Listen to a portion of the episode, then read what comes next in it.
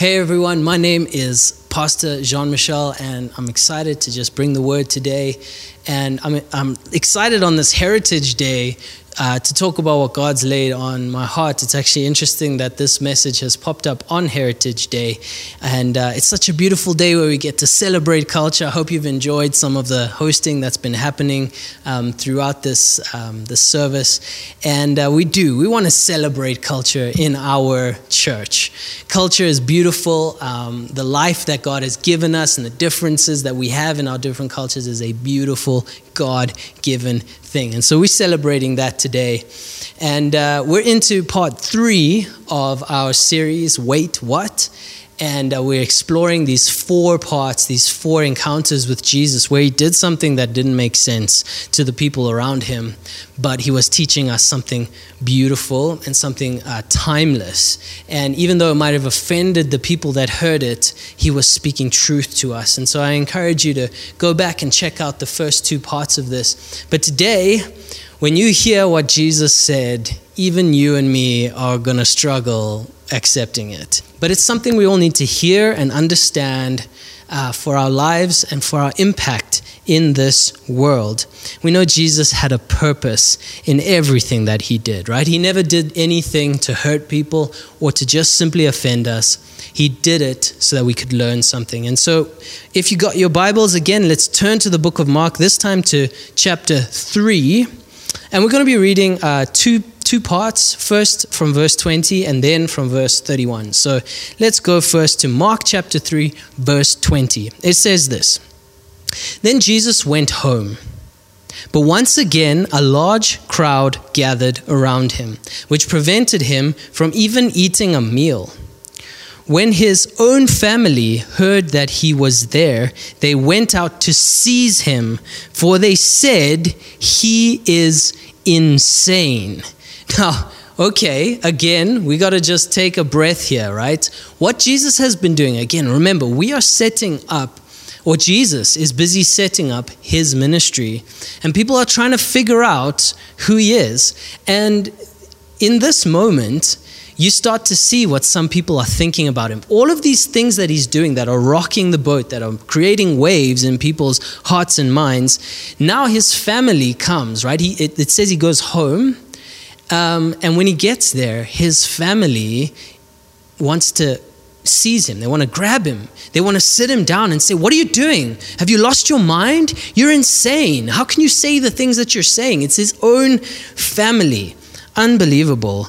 And uh, this is the reaction, the response that Jesus is getting, right? So, this is what his family says. Let's go to verse 31 and let's hear uh, what Jesus has to say.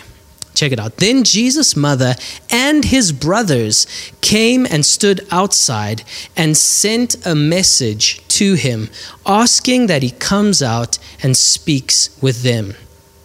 When the crowd sitting around Jesus heard this, they spoke up and said to him, Jesus, your mother and your brothers are outside looking for you.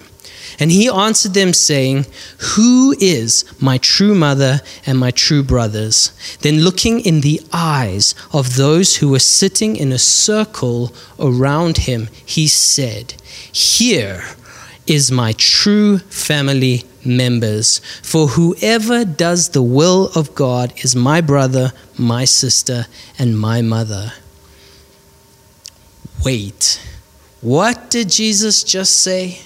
Did he just say that his family doesn't mean anything to him? Did he just say that he is forsaking his family for his followers? How could he do that? How could someone turn their back on their family? In this moment, his mother and his brothers are there and they're trying to reason with him, they're trying to talk to him. And he just says, They're not my family. These ones here are my family. And I want to say this to you listen carefully. When you are in pursuit of your call, of the God given call on your life, those that are closest to you are sometimes the ones who will seek to stop you. It's, it's unbelievable. People want the best for us. Our families want the best for us, but our families' minds are still bound by the ideas of religion, of what's good, what's the right thing to do, what's the wrong thing, what culturally is acceptable, what's unacceptable. And so, even though sometimes people are well intentioned, what they end up saying is the worst possible thing. They come to us and they actually are the ones that stop us from achieving what God has called us to do. And I want to say to you today if there's one thing that you need to learn from this scripture, right, up to this point, is that God's plan and purpose for your life is not based on your family. It's not based on who you are. It's not based on where you were born. It's not based on your circumstances, how much money you have. It is the God given call and it's sovereign, and no one can take it away from you. No one can do that, right? And no one can set it up for you as well. Pastors who are influential in the world are not there because of their families or because of what's inside of them. They're there because God God wants them to be there. People who are successful in business, they are there because God wants them to be there, not because of their families. And you need to hear this today because some of you have big dreams, big goals, big vision that you need God to be inside of. And in that moment, even your friends, even your family members, those closest to you, are the ones who will try and stop you. And this is what was happening in Jesus' life. His parents, his brothers, they didn't understand him at all. They couldn't understand him. He was saying and doing these crazy things that no one understood except himself. And so when they came, they were there to seize him. They were there to sit him down, to set him on the right path. And again, we want to insert ourselves into the culture at this point in time. Now, we're in a Jewish society. This is Old Covenant, Old Testament, right? Jesus hasn't yet gone to the cross and the new testament is the kingdom is coming through jesus it has come in that moment but the society is law based it's based on the law and the law is the law of Moses, right? It's based on the Ten Commandments. It starts there, and then all of the rest of the laws are added to it and you get the full law that the nation of Israel was based on, almost like a constitution, like the Constitution of South Africa. It sets out what is good, what is wrong, and how it is punishable. And in the same way, the law did that and more. It also revealed the holiness of God. The law was a beautiful gift from God. And that's the society that Jesus was in. Honoring your father and your mother is one of the Ten Commandments. Now, when you want to dig down to the things that the Jewish culture and society held closest, you need to see that honoring your parents was a God commandment. It's not something that was just, oh, it's a good thing to do. It's not something that is just wise or something that's good for you to do. It was a God given commandment, one of the very first 10 commandments. And this was held in not just high esteem, it was sacred. Now remember, Jesus comes in and violates even the things we hold sacred to ourselves in order to teach us something about the heart of God. And so, in this moment, when Jesus turns his back on his family, on his mother and his brothers, he is committing a, what people would deem sinful. He's doing something they think is sinful. We know Jesus had no sin. So obviously, what he was doing was not sinful. But the people of the time just could not handle it. Can you imagine what it would be like if, if we had to say to our parents, I'm rejecting you for my religion? That's a very difficult thing. And honestly, when Jesus says this, we, we can't understand it fully. But here's the, the bottom line if he had bowed himself to what his parents thought about him in that moment, he would have never fulfilled the things that God wanted him to fulfill. And so, in that moment, Jesus gives us the order of the kingdom kingdom first, culture second. And that is huge for you and me to understand. Kingdom first, culture second. And I'm saying this to you in a day where we are celebrating culture and we are rightly and godlyly celebrating it, right? It is a beautiful thing. Culture is beautiful. Family is beautiful. God treasures and values culture and family. He loves it, and so do we. But kingdom culture comes first.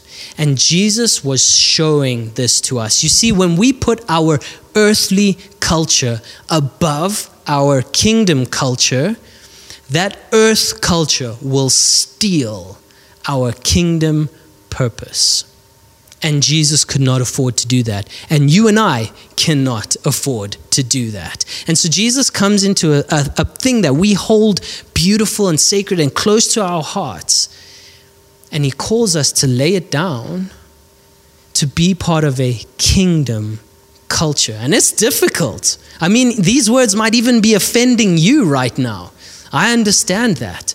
But you and I need to understand that when we embrace kingdom culture, it will lift up and make more beautiful the great and beautiful things of our earthly culture. You see, God's kingdom always lifts up, it always beautifies, it always restores, it always empowers. That's what it does. And so when we invite God to take control of our culture, of our earthly decisions, of our family, He will make it more beautiful. And I have to ask you this question Did Jesus really forsake his family? The answer is quite obviously no, because we find Jesus' family, his mother, his brothers, his sisters, later on in the gospel. We find them around his crucifixion. So even though in his early ministry he says this affronting thing, where he says, No longer are they my family, but these are my family. You and me are his family even though he does that, you see, God is faithful to restore and maintain the relationship in Jesus' actual family. You know, not only that, not only did God keep it to keep them together, even more than that, you find that even though Jesus' brothers thought he was crazy, that what he was saying was crazy, one of his brothers, James, became a disciple. Not only that, but he became a leader in the church. He became one who wrote a book. Amazing.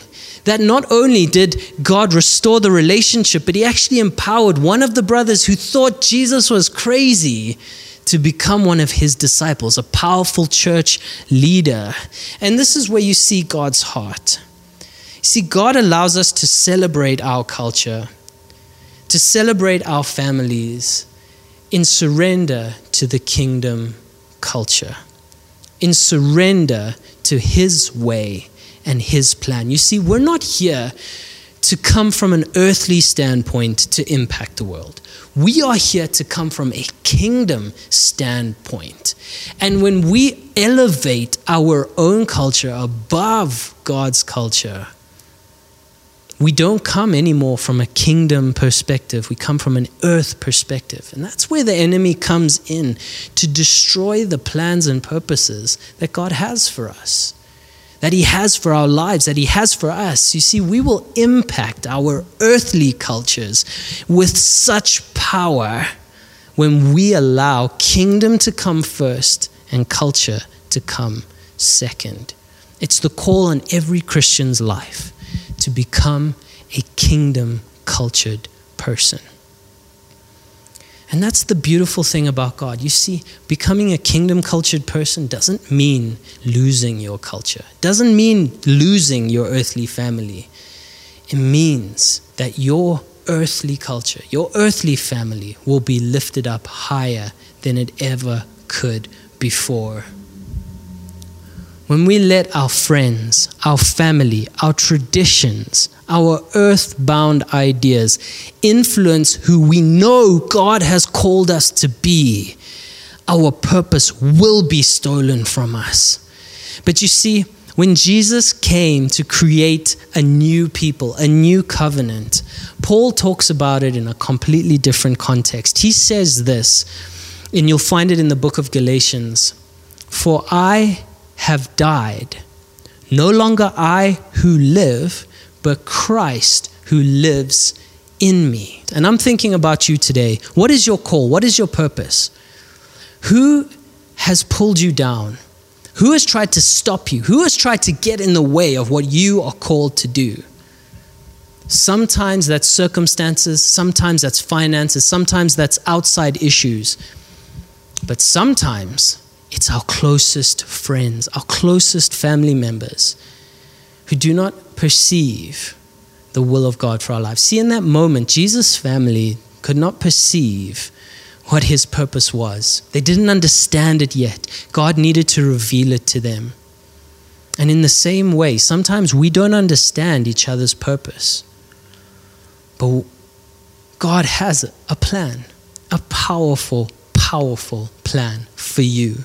And even though those around you cannot see it, even though your friends cannot understand it, even though your family members, even though your teachers and, and, and the people you're in business with cannot see what you can see, God placed that vision inside of you for a reason, for a purpose. And you need to stand in it today. You need to stand in the purpose that God has called you for. You see, there's truth in honoring our parents. We need to honor your father and your mother. You need to honor your culture.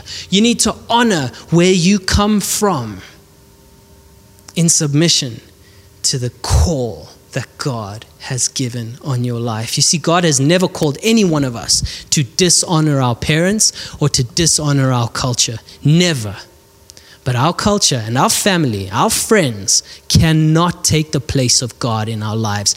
As we follow the godly order that God has put together, place kingdom first and culture second, we will rise up into things that we could never imagine. And I want to talk to you today. I want to stand here and I want to I want to pray with us today that here in this nation, on this day, when we celebrate the beauty of who we are, of where we come from, I want to pray with you that you and I can impact our culture here in South Africa to change the tide, to change what's happening in our nation. You see, God will use you and me to bring freedom beyond what we could ever imagine. You know, God's plan for South Africa is bigger than we could ever imagine. It's not just about righting the wrongs of the past. God will do that, but He won't just do that. He will elevate our nation to impact this world beyond what we could ever imagine if we will let kingdom come first so that culture can be elevated above what we ever imagined. So, will you pray with me? Will you stand with me today that we can see God come into every one of our beautiful cultures in this beautiful nation that we have? Will you stand with me and see Him touch and change our nation? We're going to pray for a moment that God will come in and He would bring the life that only He can bring. Let's stand together. Let's pray. Father God, we come to you today and we recognize that you love the beauty of our cultures, our families, our traditions. Lord God, we pray today that this nation that we have will go to heights that we never imagined, Father God. That, Lord, we will see the hand of the Lord in our nation move, touch, and change people's lives. Father, that you would unite us, that you would bring us together under the name of Jesus. That, Father God, you would bring life, Father God, where there was death. Father God, that you will bring our economy beyond what we ever imagined. Father, that you would bring our people further and higher than we ever imagined. That you will give us influence, even on the global stage, Father God for the name of Jesus. Lord Jesus, you have such a beautiful plan for our people, for our home, Lord God. And so today, as we celebrate our cultures, as we celebrate who we are and where we come from, Lord God, we recognize that eternally we come from you. And we desire that your kingdom come and your will be done here on earth. And so, right now, Holy Spirit, come and empower us to take this message to our nation, to our family, to our friends, that your kingdom might come and your freedom might come to our nation. We humbly ask this and we pray for your presence in our lives in Jesus' name. Amen. Amen. I pray today that you will walk this life empowered by the kingdom to bring life into culture, to bring elevation into culture. That we wouldn't be controlled by anything on this earth, but that we would be freed to live the life God wants for us. In Jesus' name.